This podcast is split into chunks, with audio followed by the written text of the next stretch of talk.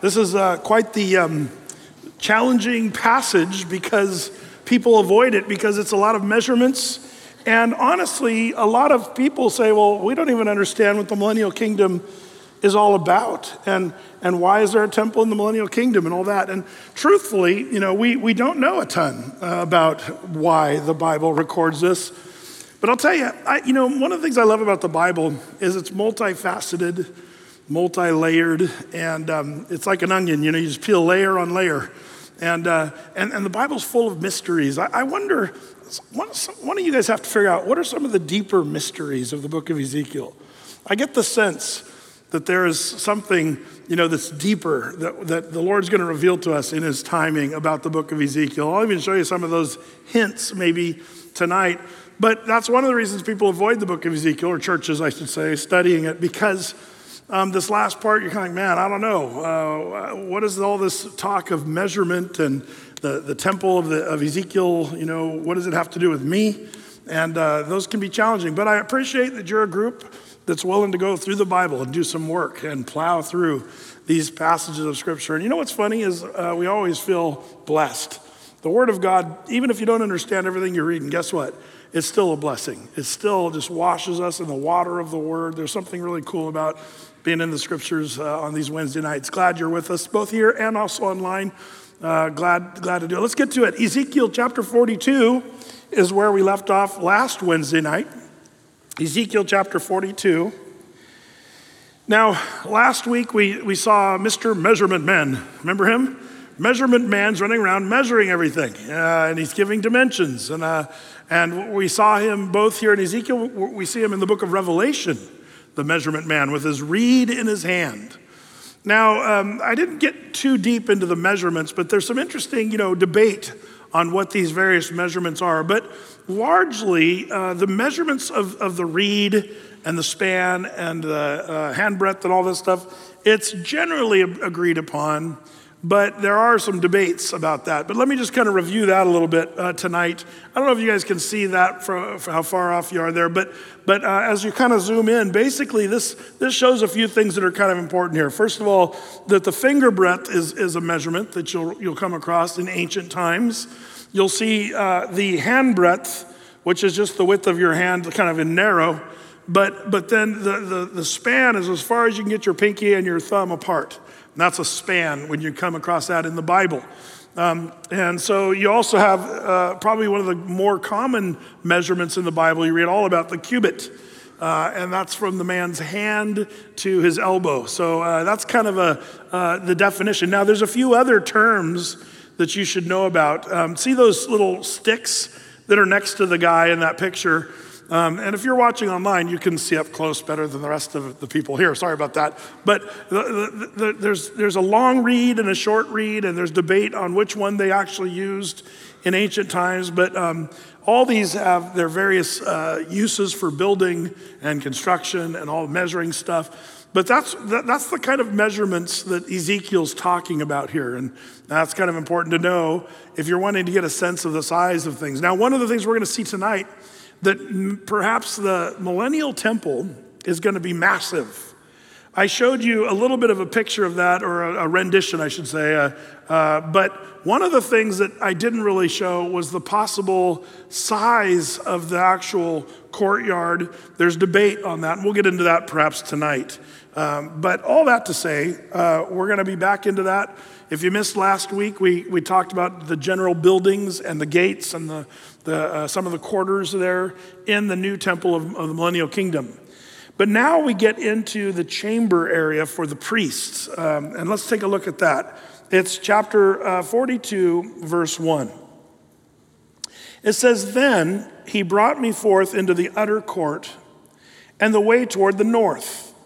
And he brought me into the chamber that was over against the separate place and which was before the building toward the north. Before the length of a hundred cubits was the north door, and the breadth was fifty cubits. Over against the twenty cubits, which were for the inner court, and over against the pavement, which was for the utter court, was gallery against gallery in three stories. And before the chambers was a walk of 10 cubits breadth inward, a way of one cubit, and their doors toward the north. Now the upper chambers were shorter, for the galleries were higher than these, that the lower uh, and that the middlemost of the building, for they were in three stories, but had not pillars as the pillars of the courts. Therefore the building was straightened for more than the lowest and the middlemost from the ground. And the wall that was without over against the chambers toward the utter court on the free, uh, pardon me, the fore part of the chambers, the length thereof was 50 cubits. For the length of the chambers that were in the utter court was 50 cubits, and lo, before the temple were 100 cubits. And from, the, uh, from under these chambers was the entry on the east side, as one goeth into them from the utter court. The chambers were in the thickness of the wall of the toward against, uh, court toward the east, over against the separate place, and over against the building. And the way before them was like the appearance of the chambers which were toward the north, as long as they, as broad as they, and all in their goings out were both according to their fashions and according to their doors. And according to the doors of the chambers that were toward the south was a door in the head of the way, even the way directly before the wall toward the east, as one entereth into them. okay, you guys got this? There will be a test uh, after this. Okay, you say, well, what's that all about? Well, you know, it's interesting because really this, uh, this is just a, a, narrative of a blueprint. Um, now, I don't know about you guys, but if you look at blueprints, uh, generally blueprints don't really intrigue me that much. I've seen a lot of blueprints in my days, as they call them, or you know, plans for houses or buildings and what have you. But why in the world would anybody care to look or examine a, a blueprint? Well, I'll tell you who. If you're building a house, you'll want to look at the blueprints. If it's your house, if it's, if, if it's somebody else's house, whatever, you can look at blue, blueprints so you're blue in the face. Uh, but it's not going to really do much for you if it's not your house. Well, you see, this house will be something you and I will have a part of in the millennial kingdom. Um, we're not going to live here. We're not even really going to serve here as much. That's going to be for a different group of people we'll meet tonight, who those people are. But uh, we will be involved here. Uh, and, and the question is will you know what this building is that we just described for you? Um, and, uh, and so, all that to say, the, the interesting thing about this, this little thing that we just read is the two words in the King James there in verses 3 and verse 5. The word gallery or galler, galleries uh, there is an interesting word. It's really only used in this portion of the Bible. It's an ancient word. Uh, the word atuk is the Hebrew word, which is, is, is basically a stair stepped building. Um, maybe you saw my little chicken scratchings from my Bible up there on the wall. Uh, that, that basically, here I'll show you maybe a, a more of an up close version of that. Uh, as we look at the temple that we looked at last week, um, this is that stair stepped building um, that uh, is described here in this chapter, chapter 42. And it's the southern chambers for um, these priests, the Zadokian, Zad, Zad, uh, sons of Zadok. Uh, and we'll see the Zadokian priesthood here in a few minutes. But this, this stair step building, the word atuk that we just looked at means like a, a building that looks like a stair step.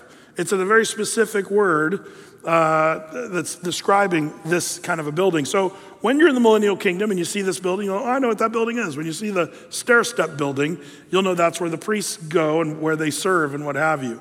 Um, so all that to say, that's the the atuk. Now. Um, that, that's my drawing from my Bible. There it is. I, I, just clicked through it really quickly there, but uh, accidentally. But all that to say, um, now you say, Brett, again, this is, this is kind of a weird deal. I, I'm not sure I understand what the importance of this is. Well, why is there a place for the sons of Zadok to, to, to go? It's, it's a little bit like a locker room, if you would, where they're going to go and change and cleanse after working in the temple. And there will be a sacrificial system in the millennial kingdom. And some people wonder, well, why will there be? If Jesus is in Jerusalem, ruling and reigning from Jerusalem, what in the world will they be doing the sacrifice system? We talked about that a little bit uh, last time. That remember, um, you know, the, the Old Testament time period was where they did a sacrificial system from the temple to look ahead into future when Jesus the Lamb would be uh, sacrificed on the cross. The whole sacrificial system of the Old Testament points to the cross of Jesus Christ. During the church age, right now, we have communion, where we have the bread and the cup, and we do uh, the, the Lord's table. And Jesus said, Do this when you eat and drink of this, you know, you do show the Lord's death until he comes again. So when he comes again, that means that's the end of communion, it seems. Well, Brett, I like communion. Yeah, but what's going to be interesting is they're, they're going to reinstitute the sacrificial system in the millennial kingdom. And it's going to be here at the temple to look backward into history or past history of when Jesus died on the cross and rose from the grave. Um, so, all that to say, um, you know, there's going to be the Lord, uh, you know, ministering in that temple. Now, with all that said, um, this, this idea here is um, this, this gallery or this, this quarters for the Zadok priests. It's going to be where they, you know, do the work of the ministry there on the, in the inner court. They'll go into this stair step building and get kind of freshened up, changed, and all that stuff. And that's the quarters where they're going to do that. Um, now, uh, all that to say, um, the sanctuary um, um, by the way, uh, was, was also, um, there, there's hints of, of the, you know, King Solomon temple, there's hints of the tabernacle era, but this, this one, this temple is going to have extra buildings, uh, unlike the Temple of Solomon or, or the Temple of Zerubbabel. Remember, we talked about that, or King Herod the Great, uh, who had a rebuilding of the temple. This one's going to be different. One of the things we're going to see is how much bigger this one tends to be than those other ones, what have you. So the first thing we see is the chamber of the inner court. Uh, where the, these priests are serving, in, and they, they have this sort of stair step building. Now, verse 13. Then said he unto me, uh, The north chambers and the south chambers, which are before the separate place, they be holy chambers where the priests that approach unto the Lord shall eat the most holy things. There shall they lay the most holy things and the meat offering and the sin offering and the trespass offering, for the place is holy. When the priests enter therein, then shall they go, not go out of the holy place into the utter court. Um, but there they shall lay their garments wherein they minister, for they are holy, and shall put on other garments and shall uh, put on uh, other garments that shall approach those things which are for the people. Now, in just a minute, we're going to talk about what the priests are supposed to do and the kind of clothing that they're going to wear and what have you. But, um, but all, that, uh, all that said, um, uh, the clothing that they wear is different from that which they were wearing in their normal everyday life. Uh, that's, that's something to note here as we're going to come up to that uh, in, in the future. So you've got the, the, the you know, chambers of the inner court here, which is really important, really good. But you also then move to the second feature here in verse 15, the outer walls of the temple. And this, this, this is where it gets a little, um, little uh, question mark. What are the measurements uh, here? Because I already showed you the picture of the guy with the reed. Uh, there's the handbreadth and the cubit, but the reed uh, is quite a bit taller, like twice as tall as a man in the long reed uh, measurement. So the, the big question is how, how big is this outer court? Well, let's read in verse 15. It says, Now, when he had made an end of measuring the inner house, that's measurement man, uh, he brought me forth toward the gate, whose prospect is toward the east, and measured it round about. And he measured the east side with the measuring reed, 500 reeds, with the measuring reed uh, round about. He measured the north side, 500 reeds, with the measuring reed round about. And he measured the south side, 500 reeds, with the measuring reed. And he turned uh, uh about the west side and measured 500 reeds with the measuring reed. He measured it by the four sides. It had a wall round about, 500 reeds long, 500 broad, to make a separ- uh, separation between the sanctuary and the profane place. Now, this, uh, this you know, outer court, the outer walls of the temple. By the way, when you go to Jerusalem today, you can see the outer walls of the Temple Mount. but they're nothing close to the size that this uh, description gives to us. This is an interesting thing. Um, now, minimally, if you take the most conservative measurement of what a reed is, um, you know, the, like the minimal size would be about 875 feet by 875 feet square, uh, which would be a lot of, a lot of space. but that's the most conservative.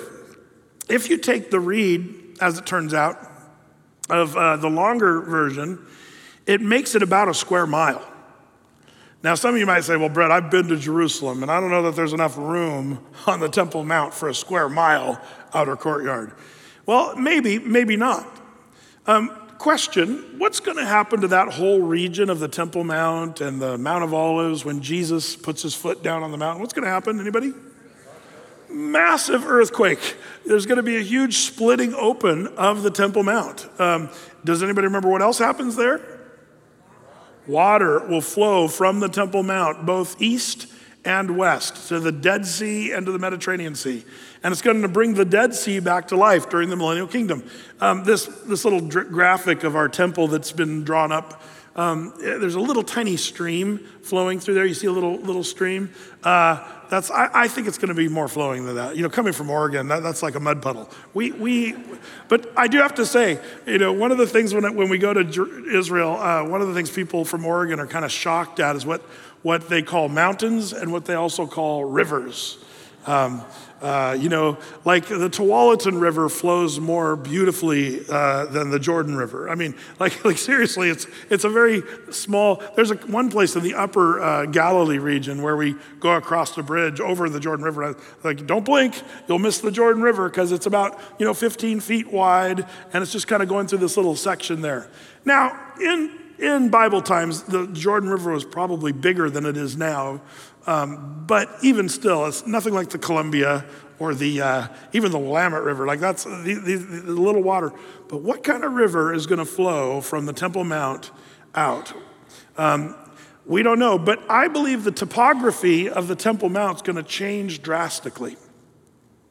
Now, did you see, in conjunction with the changing of the Temple Mount, did you see um, how there's going to be a separation uh, made between the sanctuary and the profane place? hmm, this is an interesting thing. What is the profane place and what's going on? Well, do you remember the temple before this temple has still yet to be built? There's going to be another temple before this one. And we, we were calling that the tribulation temple.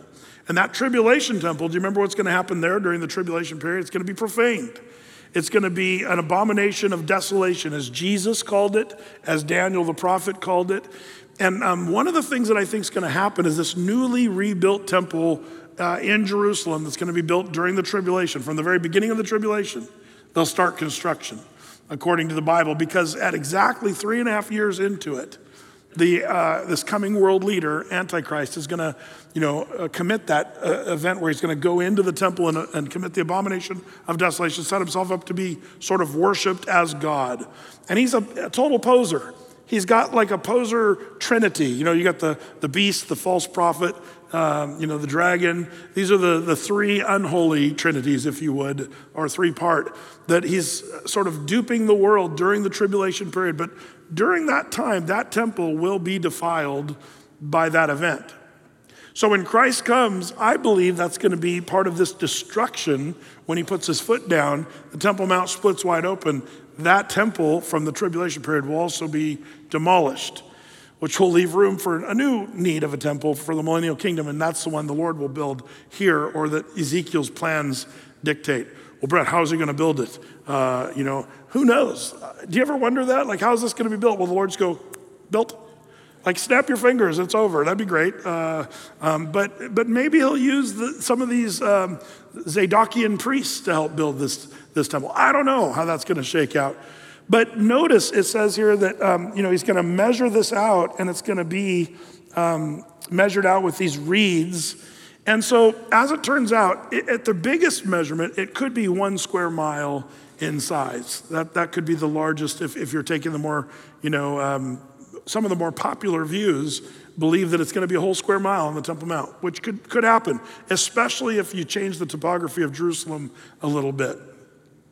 Now, why would it be a bigger, perhaps, uh, you know, outer gate, you know, or temple mount?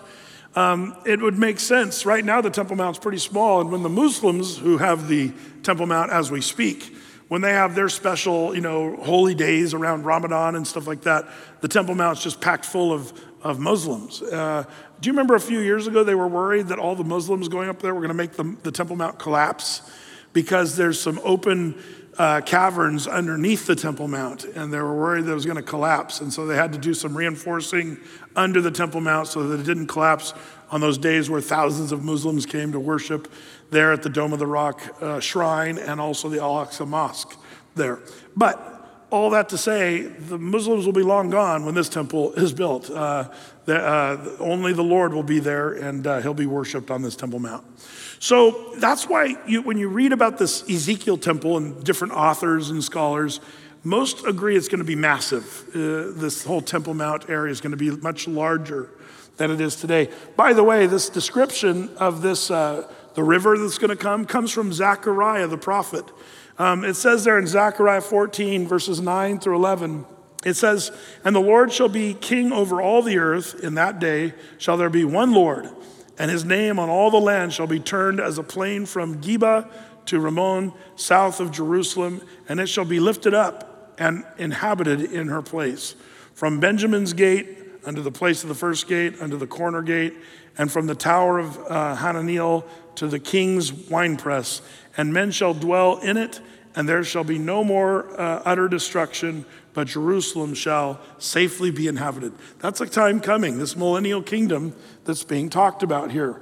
Um, so, you know, here in chapter 43, we basically move on to the next description of, uh, of, of this temple period. But now we move from the building a little bit more to the actual glory of God coming into the temple. Now, if you recall, in early in the book of Ezekiel, the first couple chapters, we saw the glory of the Lord leave the temple. Um, and really never to return in the same way that it was in the times of like Solomon uh, and what have you. Um, but the glory of God. And by the way, um, let's talk about the glory. Remember the word glory? It's an important word when you're studying the, the Old Testament. The Hebrew word is kabod, which is that weighty, tangible, touchable presence of God. That's what we're going to read about here in chapter 43.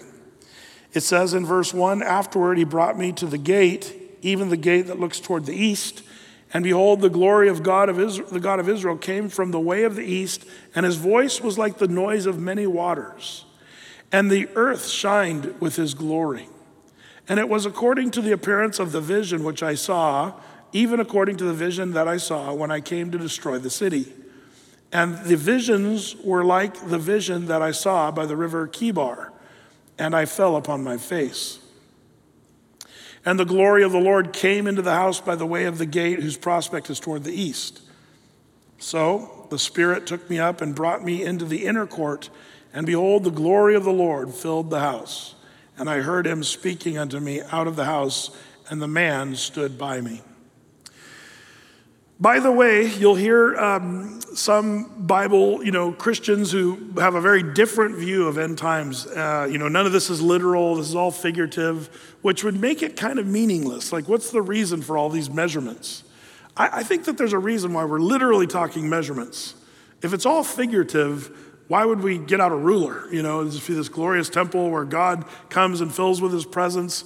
Um, you know, if he was talking about the temple of our bodies, like for example, why would he talk about the measurements of the gates and the measurements of the, the chambers for the Zadokian priests? Like, why, why would that even be there if it was just talking about our temple? See, there's some that make those arguments that say, yeah, no, this is literally going to happen anyway, so forget it and they really blow off this section of the Bible.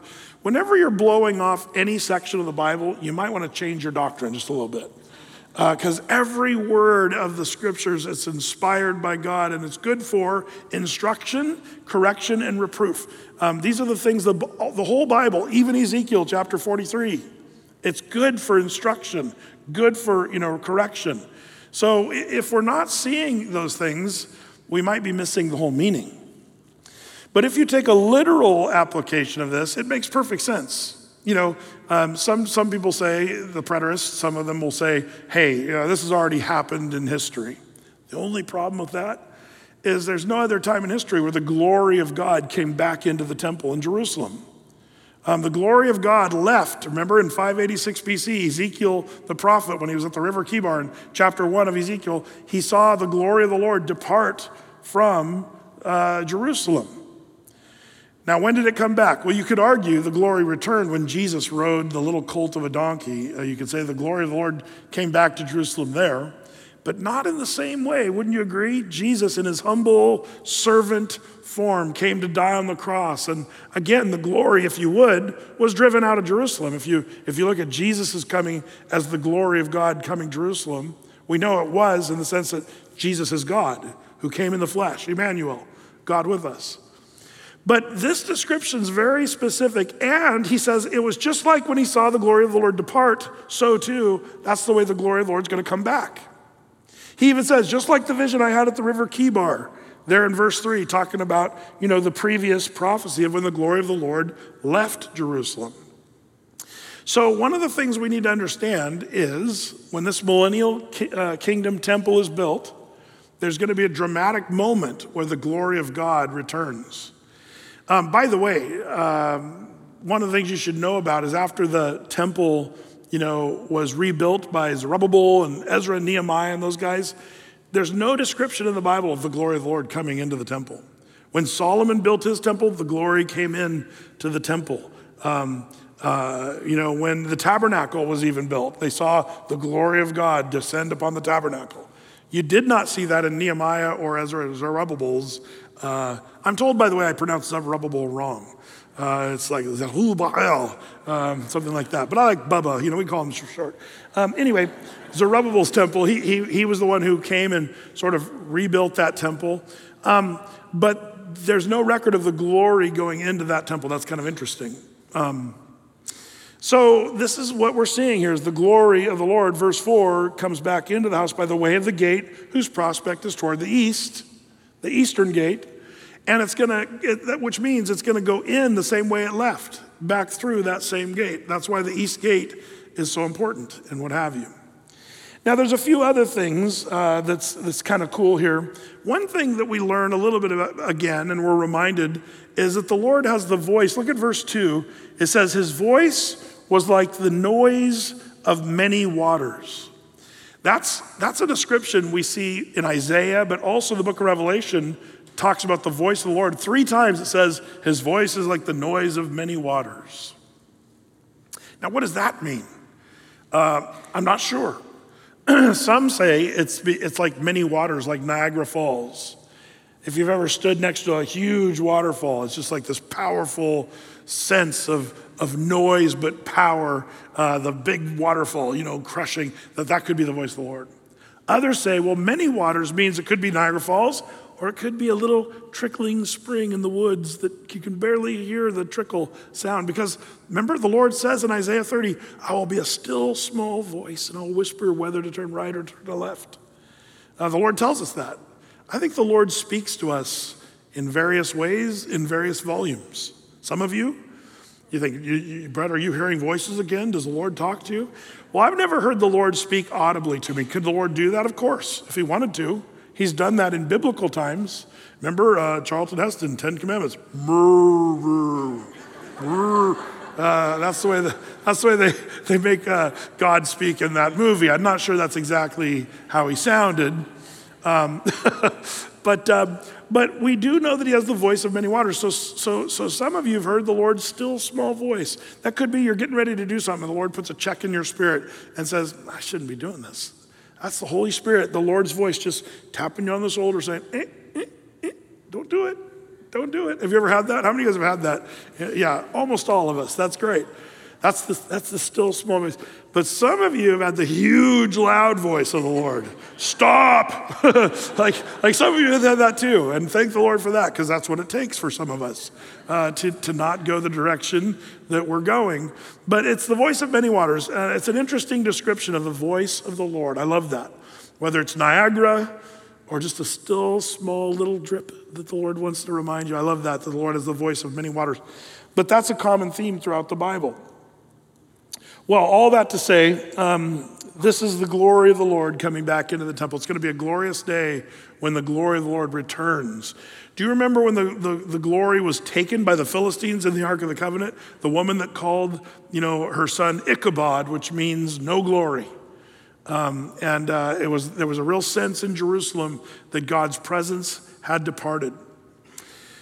One of the things I love about being a Christian is I believe that your body is a temple to the Holy Spirit, and there is that glory, that kabod, I think, that can rest upon your life and your house and your church. Um, it's not the same as when the glory of the Lord, you know, shone in the temple of Jerusalem, but it, it seems to be a little different. But it's it's the same in the sense that you sense God's presence. I've been in churches where I did not sense the Lord's presence. You're like, man, is the Lord even here? I'm not even sure they'd let Jesus into this place if he walked in and knocked on the door. Um, there's also people that have, you know, that, that have Jesus in their homes. Now, this might sound a little weird, and, uh, but I, I just have to say it. I grew up in a home where Jesus was all over my home. Man, when I got home from school, my mom had worship music playing. We prayed before school every day. We did family devotions. We sang songs. My family, we sang songs and played music and did worship services in our living room. Um, we just, we just, it was Jesus everywhere. And I didn't realize until I was older what I actually had there that my house was glowing.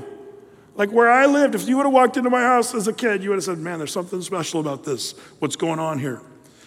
I didn't realize it until I went uh, to some of my buddies' house there's a couple of people I remember. One, Sean Thompson, went over to his house, and uh, I'd, I'd, never seen anything like it. I was so excited because we I got to go over to his house to play with, with him after school. We were in like fourth grade. I was so excited. My maiden voyage away from my house. Um, my parents were a little tight fisted when it came to, you know, we lived out in the country, so it's not like you had neighbors you could go over to and stuff as much. But, but I remember going to Sean's house, and it was within walking distance of the school. So we were going to single handedly walk from school to his house. And I remember thinking, oh, this is going to be great.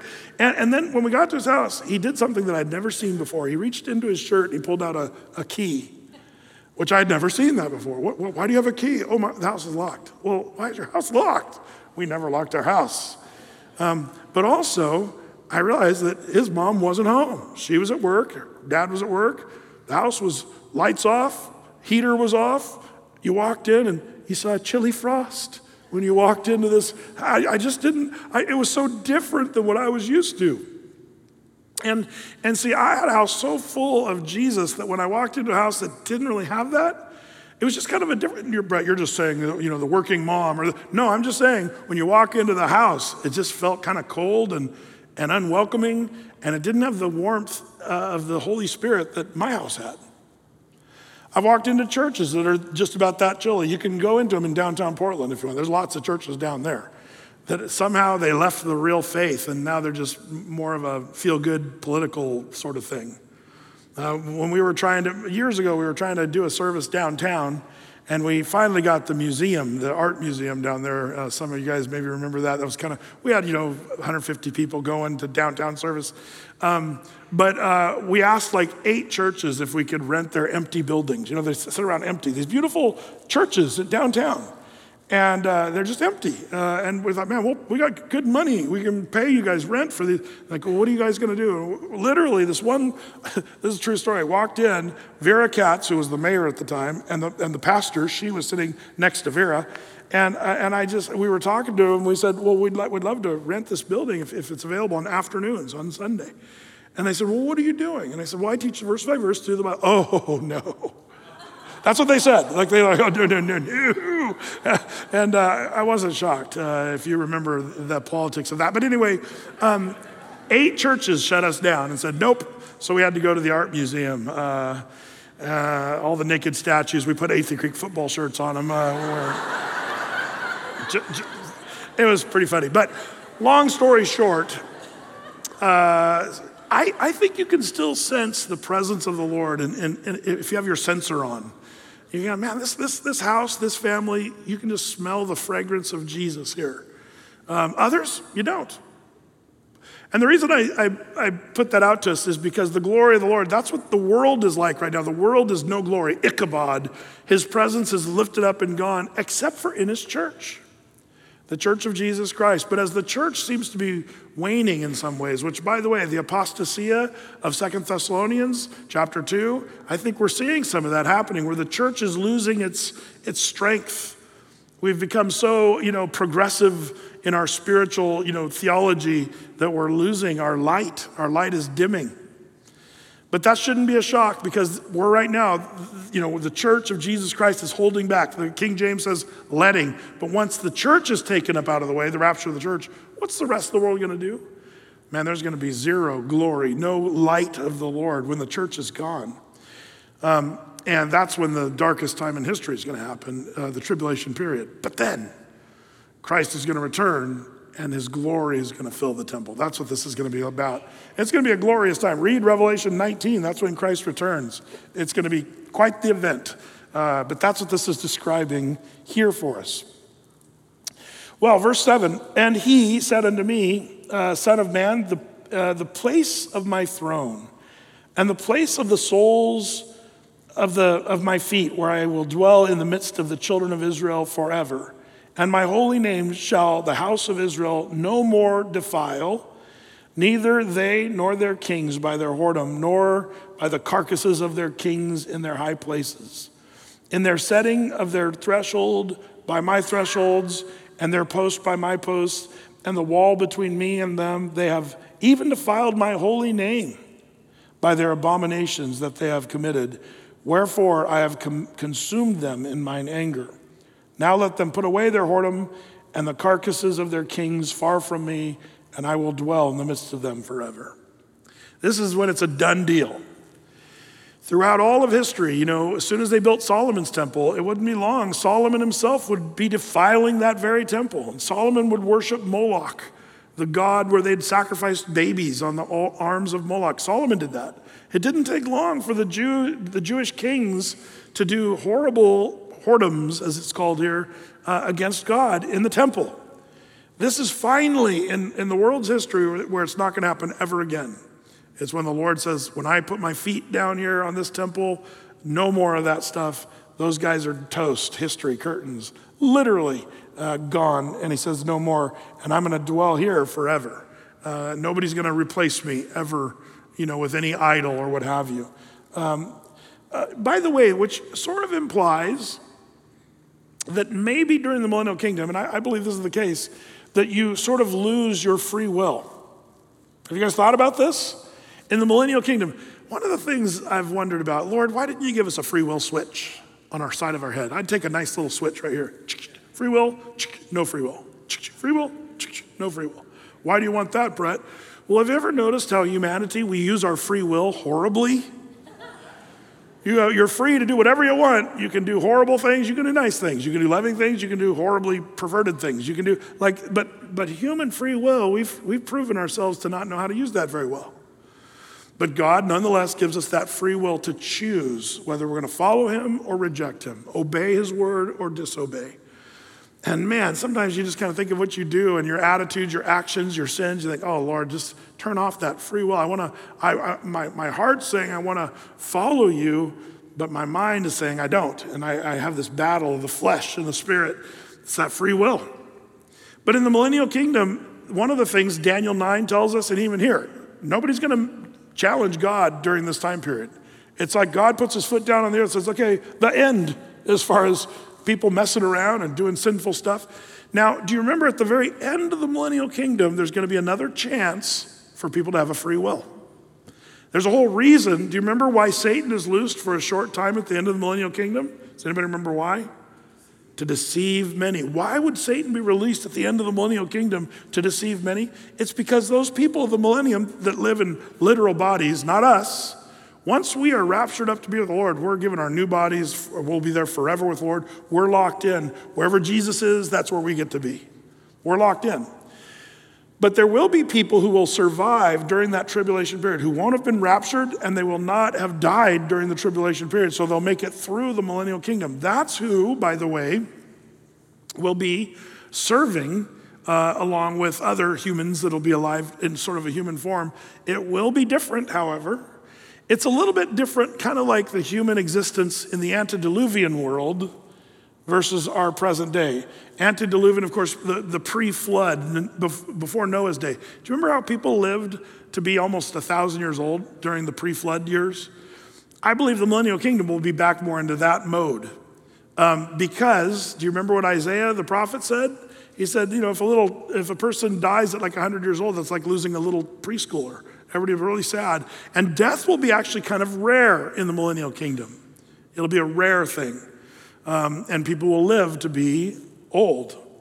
Um, that's what the Bible says about the millennial kingdom. So it, it's sort of a new era. But the people that live through that tribulation period, they will live on this earth and they'll live for a long time, but they will have a chance to choose only at the end of the millennial kingdom. But during the rest of the millennial kingdom, they don't have that choice. There's sort of an enforced, locked in righteousness that God will just make it happen.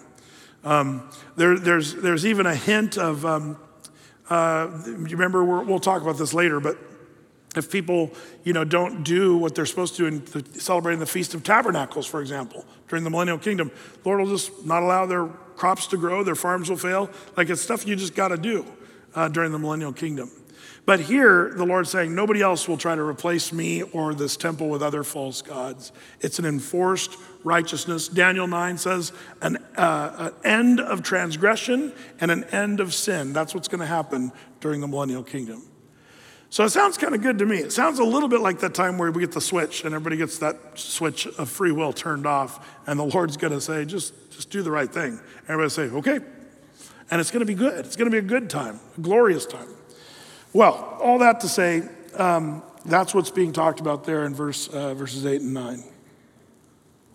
Verse 10 Thou, Son of Man, show the house to the house of Israel, that they may be ashamed of their iniquities, and let them measure the pattern. Now, now as I read these next few verses, this is where I get a, a sense that there's something we're missing. Um, here Ezekiel says, Now, all these dimensions I just gave to the Jewish people, may, may this be all these, show all these dimensions, show these blueprints that I've given us here, you know, in, Ezekiel saying, verse, verse, chapter 40 through 43, show this to the Jews that it might be what? Well, it says it's going to be something that brings sort of a shame to, to their sinfulness. Um, so as we keep reading, since I wonder if there's something deeper specifically for the Jews that's kind of hidden here in Ezekiel. Let them measure out the pattern, verse 11, and if they be ashamed of all that they have done, show them the form of the house and the fashion thereof, and the goings out thereof, and the comings in thereof, and all the forms thereof, and all the ordinances thereof, and all the forms thereof, and all the laws thereof, and write in their sight, that they may keep the whole form thereof, and all the ordinances thereof, and do them. This is the law of the house. Upon the top of the mountain, the whole limit thereof round about shall be most holy. Behold, this is the law of the house. Now, I've asked Jews in Jerusalem, what do you think this means? Because that's an interesting question. You know, and the Jews, they, they take the Old Testament Hebrew Bible uh, very seriously. And they're saying, oh, Ezekiel's temple is just the temple during that time. Like they, they have this kind of funny answer about the, this. But, but here's what's really interesting. I've, I've actually learned this.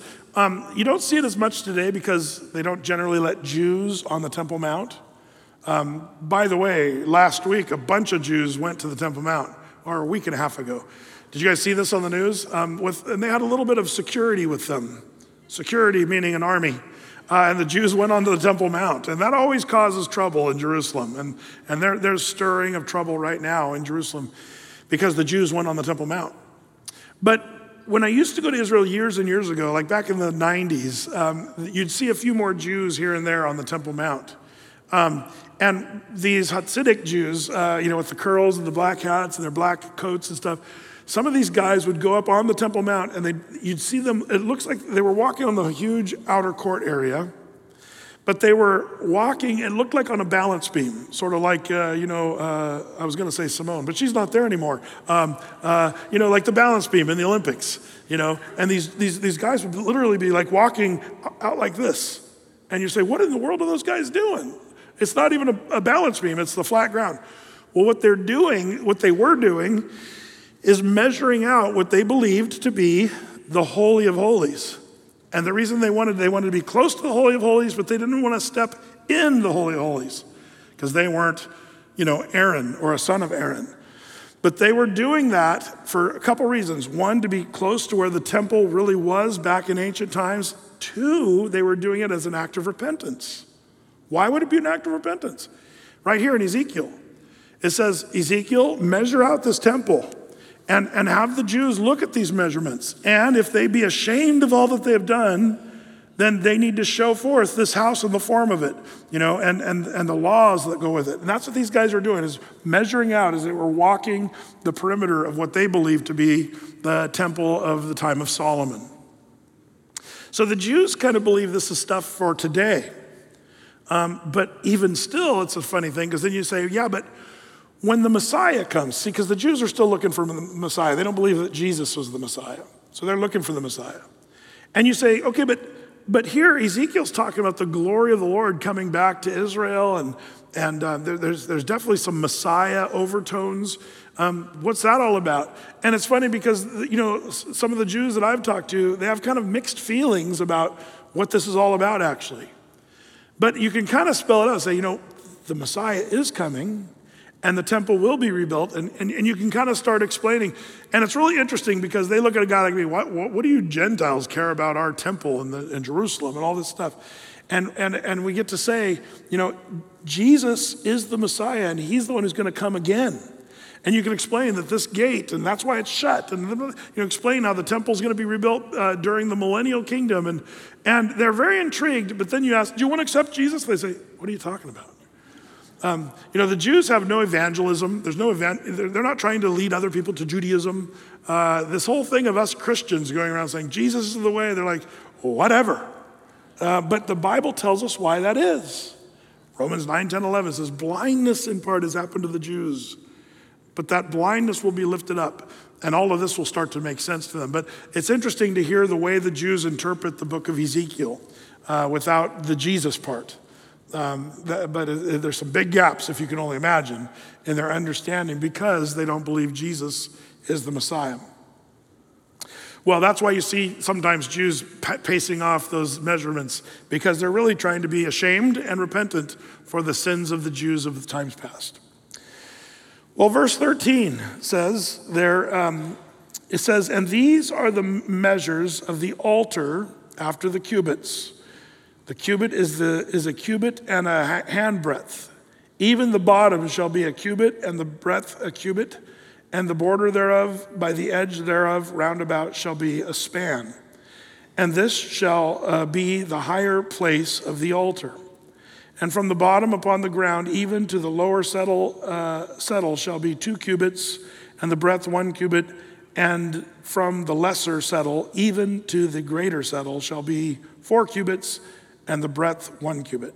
So the altar shall be four cubits, and from the altar and upward shall be four horns. And the altar shall be 12 cubits long, 12 broad, uh, square in the four squares thereof. And the settle shall be 14 cubits long and 14 broad uh, in the four squares thereof. And the border uh, about it shall be half a cubit and the bottom thereof shall be a cubit about, and his stairs shall look toward the east. So, this, this altar here, interesting, the, the word altar um, uh, is Ariel in the Hebrew, which um, has some interesting double meanings. It's an altar, but it's also the lion of God. That's kind of an interesting double meaning word, the lion of God and Ariel uh, being the, the altar. But this altar is where they will commemorate, um, you know, the, the sacrificial system of the Old Testament, pointing forward to Jesus on the cross, then in the millennial kingdom, pointing backward to Jesus on the cross. That's why this altar will be here. Um, there's a few noticeable differences. Does anybody remember? Did they allow um, stairs around or near the altar uh, in the old uh, Solomon or other temples? No. Does anybody remember why? There's a reason. two reasons. One, they didn't want people going up the stairs pridefully. Uh, there, were, there, was meant to be a humility, and something about going upstairs um, was sort of haughty. But also, this is funny, uh, you know, you can read about this, by the way, in, um, you know, Exodus 20, 26. No stairs on the altar because they didn't want to look where the priests were walking up these stairs and guys could see under their skirt. Uh, you know, just a modesty thing. um, and, uh, and that was part of the reason. They, they didn't have stairs. The millennial kingdom will have stairs on the altar. That's a big difference. Um, and you can kind of guess why. It's going to be a very different temple, it's going to be a diff- different purpose. Um, and, uh, and Jesus is going to be there uh, ruling and reigning. So it does change uh, the, the purpose of this. But um, the idea of stairs, that's one of the big differences in the, the altar of this versus the uh, Old Testament version uh, temple. Well, verse 18, and he said unto me, Son of man, thus saith the Lord God, these are the ordinances of the altar in the day when they shall make it, to offer burnt offerings thereon, and to sprinkle blood thereon. And thou shalt give to the priests, the Levites, um, that he of the seed of Zadok, which approach unto me to minister unto me, saith the Lord God, a young bullock for a sin offering. And thou shalt take of the blood thereof and put it on the four horns of it, and on the four corners of the settle, and upon the border round about. Thus shalt thou cleanse and purge it. Thou shalt take the bullock also uh, of the sin offering, and he shall burn it in the appointed place of the house without the sanctuary. And on the Second day, thou shalt offer a kid of the goats without blemish for a sin offering, and they shall cleanse it, uh, the altar as they did cleanse it with the bullock. Then thou hast, uh, when thou hast made an end of cleansing it, thou, um, thou shalt offer a young bullock without blemish, and a ram out of the flock without blemish. And thou shalt offer them before the Lord, and the priests they shall, uh, shall cast salt upon them and they shall offer them up for a burnt offering unto the Lord. Seven days shalt thou prepare every day a goat for a sin offering. They shall also prepare a young bullock and a ram out of the flock without blemish. Seven days shall they purge the altar and purify it, and they shall consecrate themselves. And when these days are expired, it shall be that upon the eighth day and so forward, the priests shall make your burnt offerings upon the altar and your peace offerings, and I will accept you saith the Lord God. So that's the big question. Why the, the, peace offerings, the sin offerings, and what have you during the millennial kingdom? Um, this, this is kind of a question that some people have. Why is this? And, and either it's, like I said, to point backward, or this idea of sin. Like we have to understand what's this millennial kingdom going to look like? And will there be people who still sin during that the millennial kingdom? We won't because we're given our new bodies. We're forever with the Lord. We're not going to be using these altars. I hope you understand that. Only the people that lived during the tribulation period will be uh, there with the, the sons of Zadok, which are Levites. We'll talk about them in a second in chapter 44. Um, well, they're, they're the ones who will be using this altar uh, before the Lord. Um, remember the horns there, you know, the horns of the altar. Uh, there's some Old Testament stuff there that's kind of cool. The horns, that'd be where they'd tie these offerings, these animals, and the people would identify their sins upon that animal by placing their hand on the head of that animal. But it'd be tied to the horns. But the horns of the altar, if you see altars, they have these four horns coming out of the corners. They were also a place of refuge. Remember when you used to play tag when you were a kid and you had free base? And they couldn't get you if you were touching free base. Well, that's what these horns were.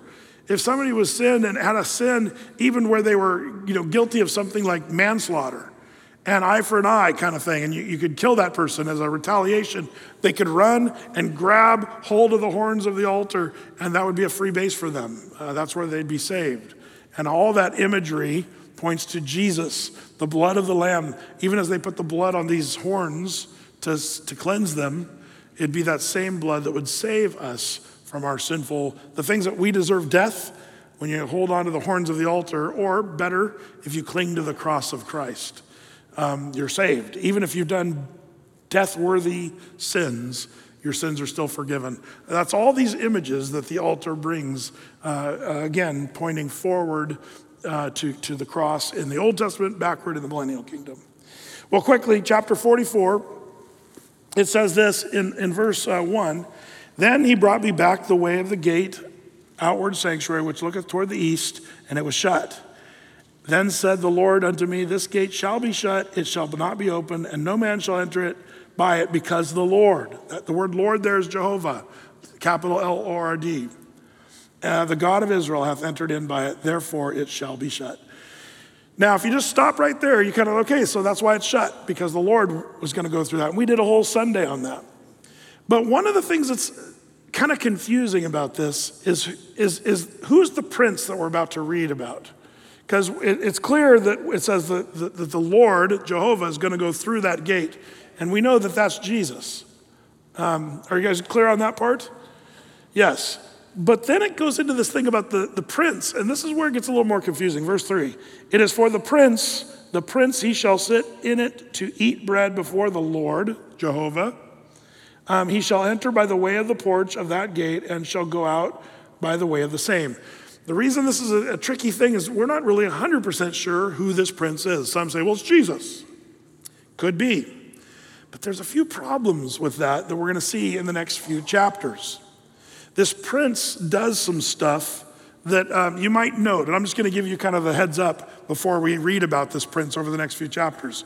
First of all, this prince that's talked about in Ezekiel 44 and onward, there's, there's little to no priestly prerogatives that this prince has.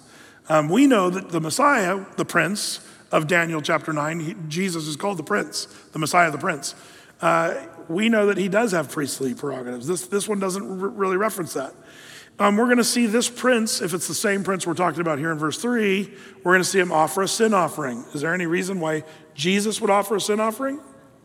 No, but here's, a, here's an argument I've heard about this one. If it is Jesus offering us an offering, did Jesus need to be baptized? He did it because he wanted to fulfill all righteousness. But for us, baptism is sort of recognizing your old sin nature, burying it in the river, coming up new. Jesus didn't need to do that, but he did to fulfill all righteousness. In some arguments I've heard, they say this pre- the priest of Ezekiel's temple is Jesus, and he's offering a sin offering in the same way that he was baptized uh, to fulfill all righteousness. That's the argument I've heard.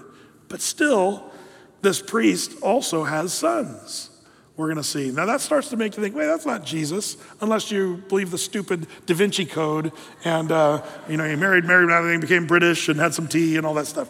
Um, ridiculous, ridiculous uh, work, the Da Vinci Code. I hope none of you were sucked into such stupidity. Um, if you ever want to doubt the Da Vinci Code, just read the book and then look at the bibliography at the end, the names of the titles that is referenced makes you realize cuckoo for Cocoa Puffs, man. Like it's the, it's the craziest uh, reference. Uh, anyway, I, I, I digress. Um, Jesus did not have sons. That's important to know, uh, nor will he, according to the Bible. Um, so that begs the question who is this priest? And I've heard theories, everybody from some, some descendant of David, but Jesus is the son of David.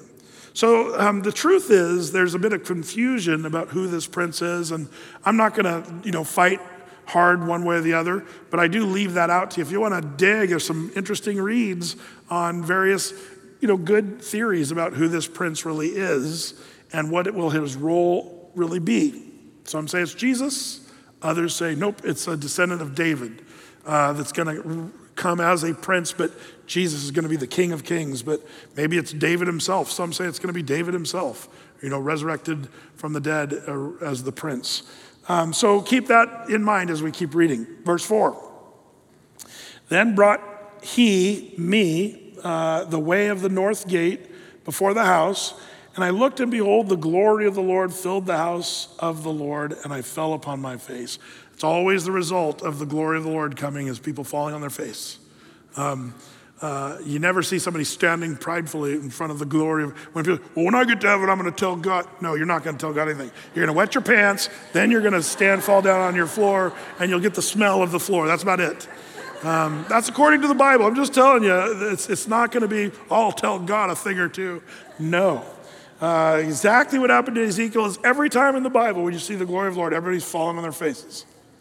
Um, verse 5 And the Lord, Jehovah, said unto me, Son of man, mark well, and behold with thine eyes, and hear with thine ears all that I say unto thee concerning all the ordinances of the house of the Lord, and all the laws thereof, and mark well the entering in of the house, with every going forth of the sanctuary.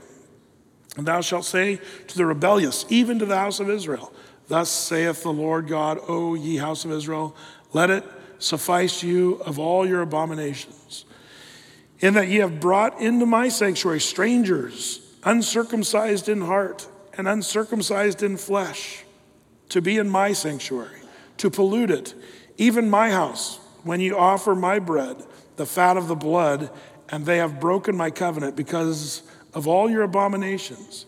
And you have not kept the charge of mine holy things, but have set keepers of my charge in the sanctuary for yourselves.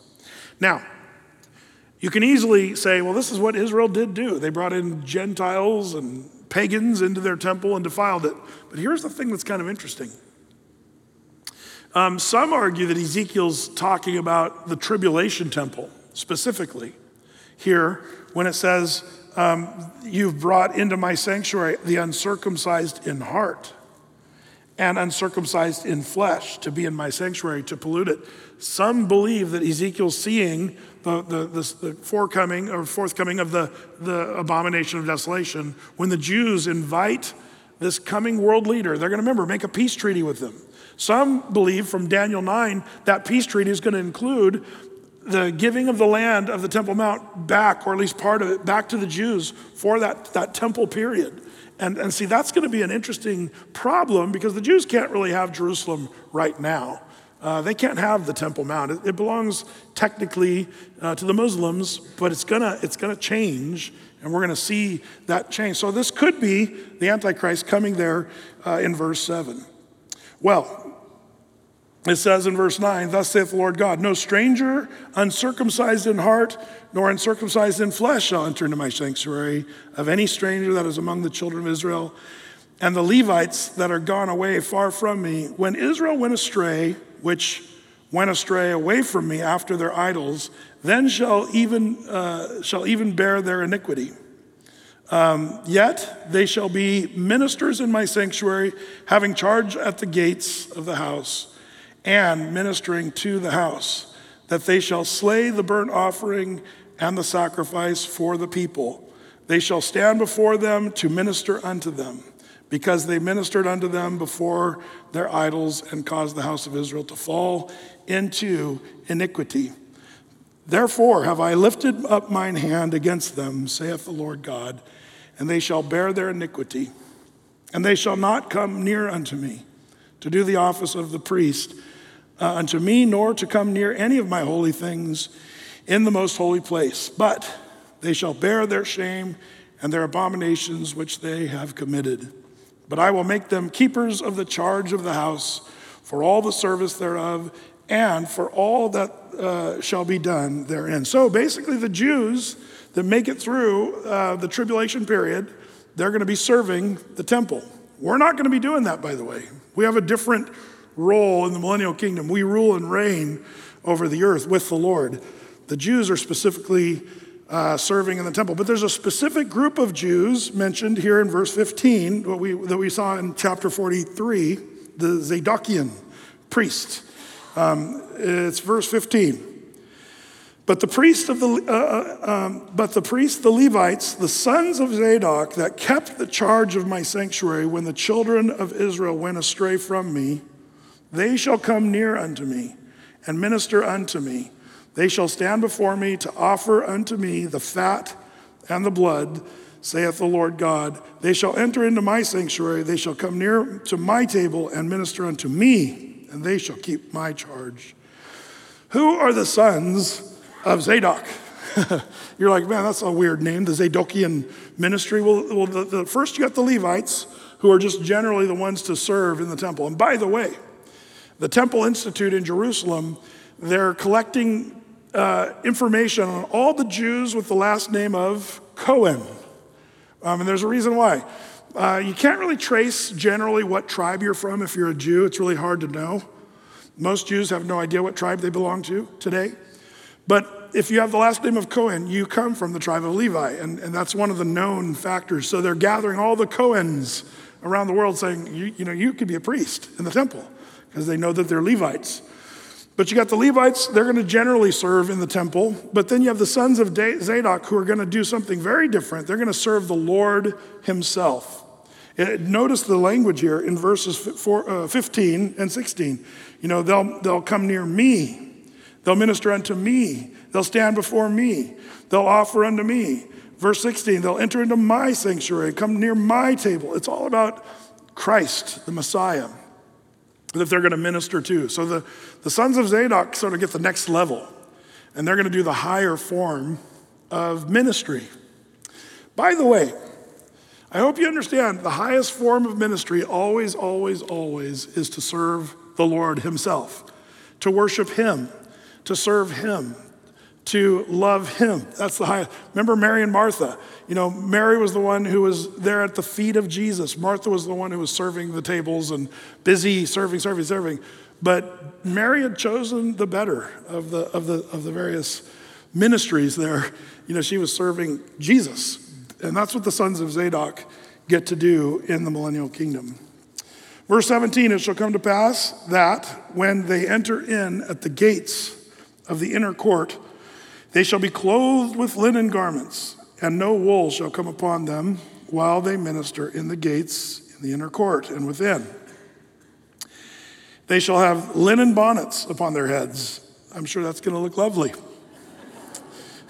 and they shall have linen breeches upon their loins, and they shall not gird themselves with anything that causes sweat.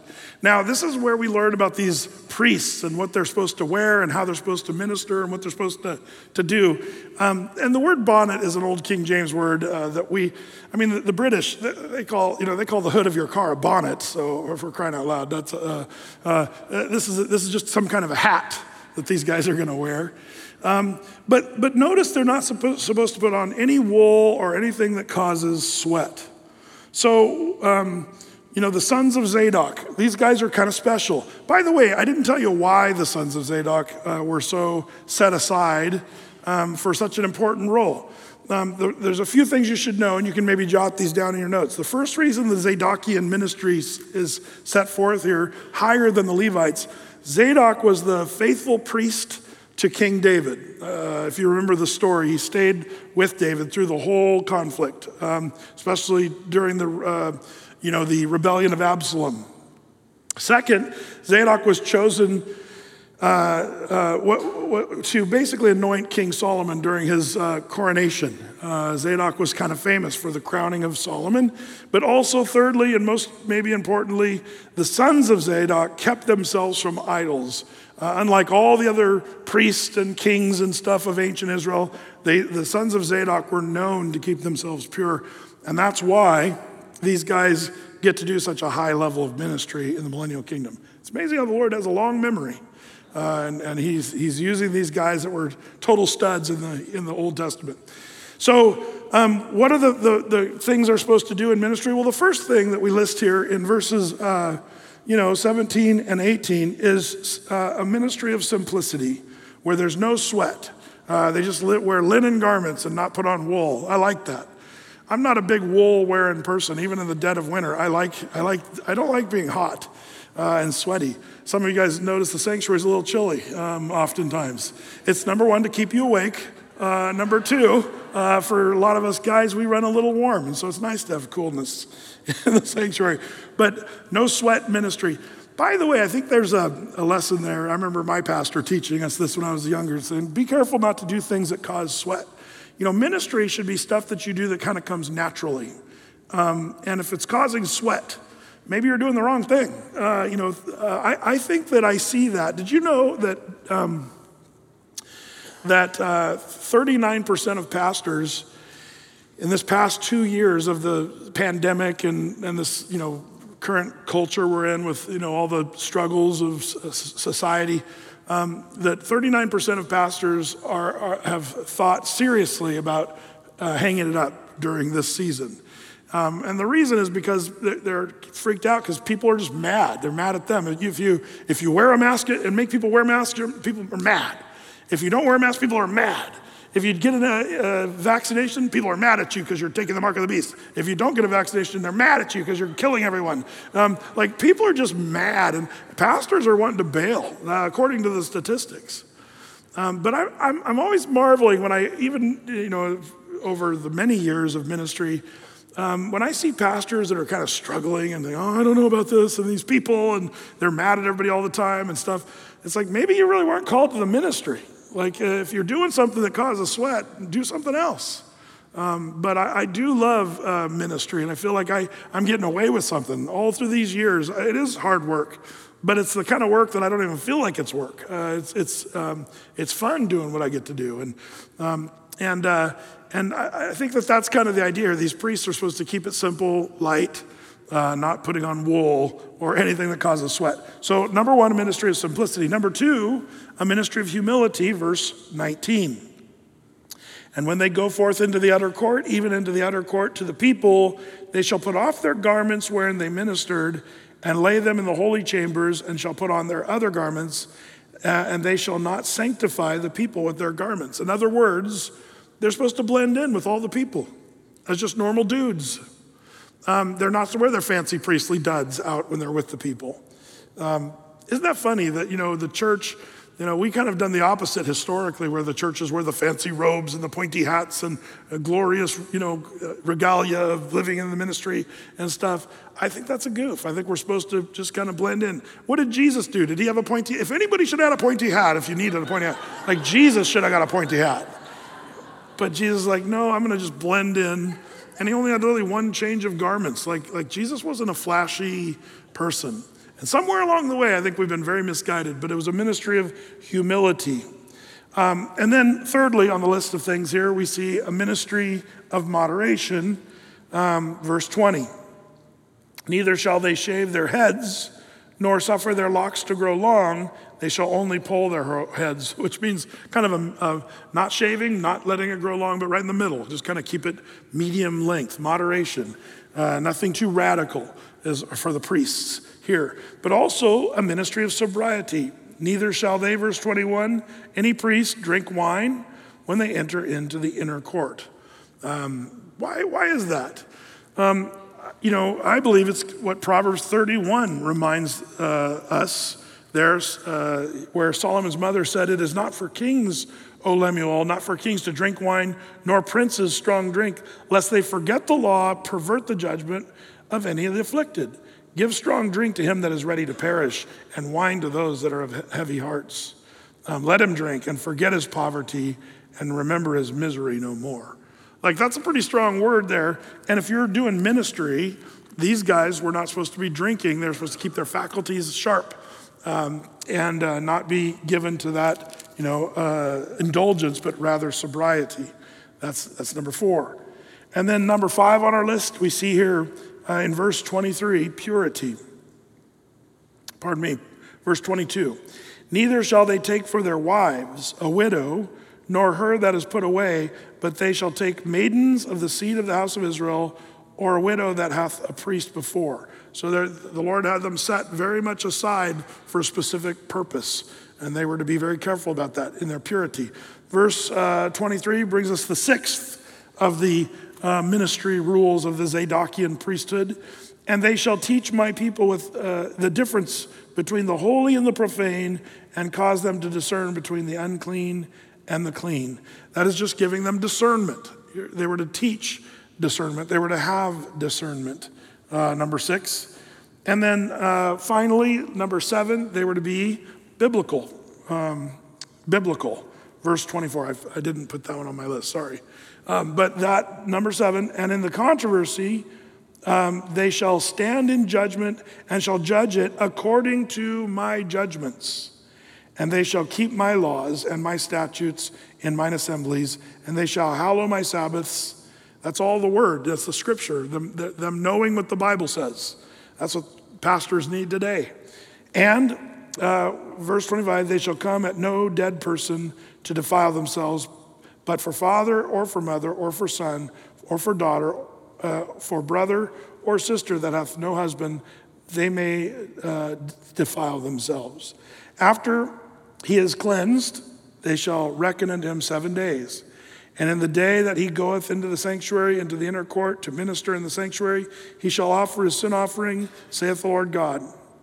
And it shall be unto them for an inheritance. I am their inheritance, and ye shall give them no possession in Israel. I am their possession. Now, this makes some people like, huh? What, what's this about God being their possession? Well, they're serving God. They're living amongst Jesus who's there. He's like, they get the privilege of being at the foot of, of, of the throne of God. Like, this is an honor um, and a privilege. And this is what the Lord's saying. And verse 29 they shall eat the meat offering and the sin offering and the trespass offering, and every dedicated thing in Israel shall be theirs. Um, that's the stuff that's going to be at the sacrifice, the, the, bullocks, and the meat that comes from that with the salt that they put on it. Uh, sounds pretty good to me. Uh, uh, they get to eat all that. And verse 30 the first of all, the first fruits of all uh, of things, and every oblation of all, of every sort of your oblations shall be the priest's. Ye shall also give unto the priest the first of your dough.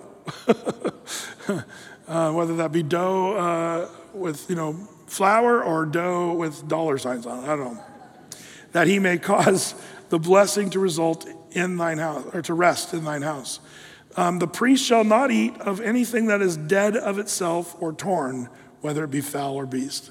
In other words, it's got to be fresh. It can't be like a raccoon they found on the side of the road and then, uh, you know, roadkill grill it up, you know. Um, by the way, did you see on the news uh, there, there's a bunch of red tides? I think over in Florida, the red tides are killing all these fish, but the fishermen are just going into the red tide and scooping up all the dead fish uh, that the red tide killed it, and they're going to sell that to you. Uh, so delicious. Dead fish that they got out of the water. I don't know. I'm not much of a fish fan. I'll, I'll stick with the, the ribeye with the salt uh, that the priests get to eat.